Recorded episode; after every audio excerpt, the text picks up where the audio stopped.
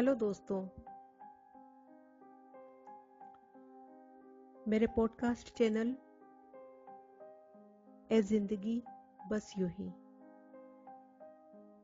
इसकी श्रृंखला की अगली कहानी, अगली पेशकश, अगली कड़ी लेकर मैं आप सभी के बीच में फिर से हाजिर हूँ।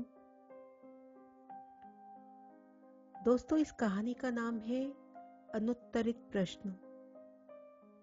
वो प्रश्न जिसका जवाब देने में असमर्थ होते हैं हम। सुनिए, गौर फरमाइएगा। मैडम जी, सुन के मेरे चेहरे पर एक मुस्कान आ गई। दरअसल मेरे जहन में फ़िल्म गदर आ गई थी, जिसकी नायिका को उस फ़िल्म का नायक मैडम जी बोलता था। मुस्कुराते हुए मैंने अखबार से निगाह उठाई और अपनी काम वाली बाई की तरफ़ देखा। क्या हुआ? आप एक बात बताओ। हाँ हाँ पूछ। हम औरतों का अपनी ज़िंदगी पर कोई हक होता है क्या? अरे, क्या हुआ? यूँ अचानक सुबह सुबह ये इतना भारी भर का मुद्दा क्यों उठा रही है? क्या हुआ है? शंभू से झगड़ा हुआ? वो कौन सी नई बात है, मैडम? आए दिन का नाटक है। तो फिर?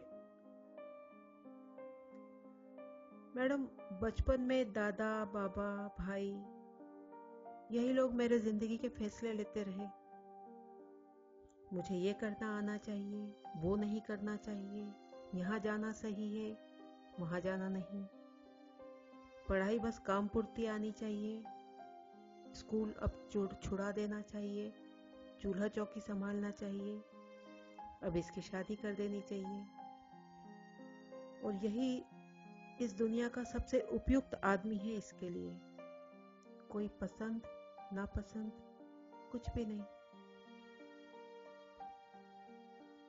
बस उसी उपयुक्त लड़के से मेरी शादी कर दी। जो कह दिया वो कह दिया, बस अब फ़र्क ये आया है कि फैसले अब मेरा पति और मेरे परिवार के लोग करते हैं। यानी कि ससुराल के लोग। मैंने एक गहरी निगाह से कजरी को देखा। चेहरे पर निशान, हाथ पर पट्टी बंधी देख मैंने अखबार एक तरफ़ रख दिया। क्या हुआ? कजरी के हाथ काम करते हुए रुक गए और मेरे पास आकर बैठ गई। कल शंभू से झगड़ा हो गया मेरा। मैडम दारू पी के आया था और फिर पीने के बाद पैसे मांग रहा था। दिन भर शरीर तोड़ के मेहनत करती हूँ। कितनी मुश्किल से पैसे जमा कर रही कि बेटी के स्कूल की फ़ीस जमा कराना है।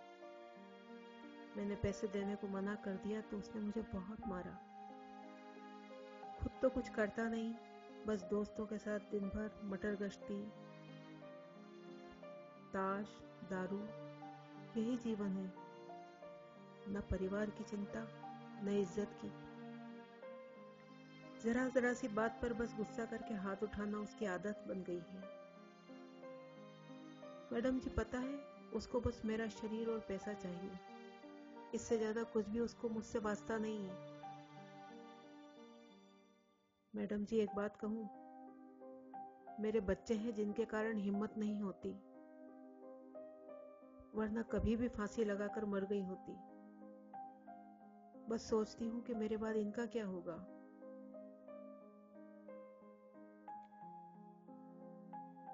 मैं चुप हो गई।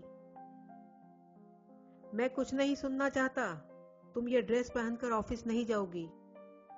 और हाँ, तुम नाइट में मीटिंग के लिए नहीं रुकोगी। अपने बॉस को बोल देना, टीम को भी बोल देना। बगल वाले फ्लैट से वर्मा जी की जोरदार, आदेशात्मक आवाज़ सुनाई दी मुझे। मैंने अपनी बाई की तरफ़ देखा और सोच में पड़ गई।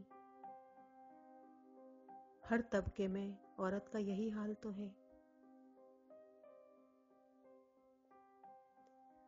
हम औरतों का अपनी ज़िंदगी पर कोई हक होता है क्या? अपनी बाई के इस प्रश्न को मैंने अनुत्तरित ही रहने दिया। दरअसल कोई उत्तर था ही नहीं मेरे पास।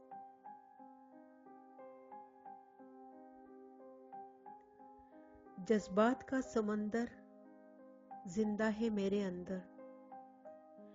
जज्बात का समंदर ज़िंदा है मेरे अंदर। कभी जिस्म से परे भी तो देखो जरा मुझे। कभी जिस्म से परे भी तो देखो जरा मुझे। शुक्रिया दोस्तों।